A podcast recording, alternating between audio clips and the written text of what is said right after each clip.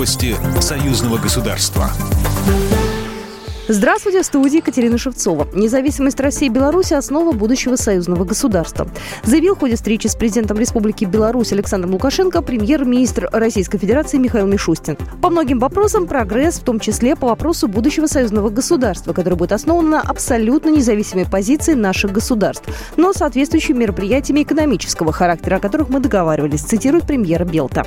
Он также отметил, что Российская Федерация полностью поддерживает независимость Республики Беларусь. Мишустин рассказал, сказал, что на переговорах с белорусским коллегой Романом Головченко обсудил повестку союзного государства и ЕАЭС. Также сейчас идет диалог по поводу снятия барьеров, торговли, сотрудничестве в здравоохранении, промышленности и культуре. Президент Беларуси отметил то, что страна намерена отстаивать свою независимость и обратил внимание на неспокойную обстановку у границ. И добавил, что сейчас взяты под контроль границы Беларуси с Литвой и Польшей. Кроме того, стало известно, что премьер-министр Республики Беларусь Роман Головченко собирается на себе испытать вакцину от коронавируса «Спутник «Спутник-5». Говоря об этом, Михаил Мишустин выразил уверенность, что все будет хорошо. Седьмой форум регионов Беларуси и России пройдет с 28 по 29 сентября в Минске и Минской области. Об этом сообщает пресс-служба МИД Беларуси по итогам вчерашней встречи глав МИД двух стран. Владимир Макей и Сергей Лавров рассмотрели широкий круг вопросов белорусско-российских отношений, взаимодействия двух стран в рамках союзного государства, ЕАЭС, СНГ и ОДКБ, а также сотрудничество на международной арене, в том числе на площадках ООН и ОБСЕ.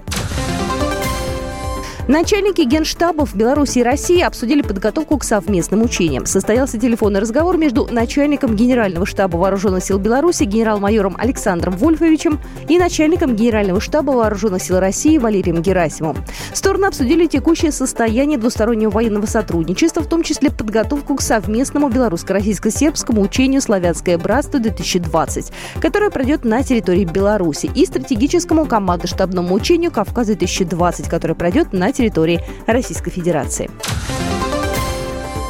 Спрос на автобусные туры из России в Беларусь на сентябрь-октябрь вырос на 60% по сравнению с осенью прошлого года. Самым популярным направлением стал маршрут Москва-Минск, говорится в исследовании аналитиков российского сервиса поездок и путешествий Тутуру. На втором месте автобусы из Санкт-Петербурга в Минск, на третьем из Москвы в Киев. Следом идет маршрут Москва-Витебск и замыкает топ-5 Москва-Гомель. Программа произведена по заказу телерадиовещательной организации Союзного государства. По вопросу размещения рекламы на телеканале «Белрос» звоните по телефону в России 495 637 65 22. В Беларуси плюс 375 44 759 37 76. Новости Союзного государства.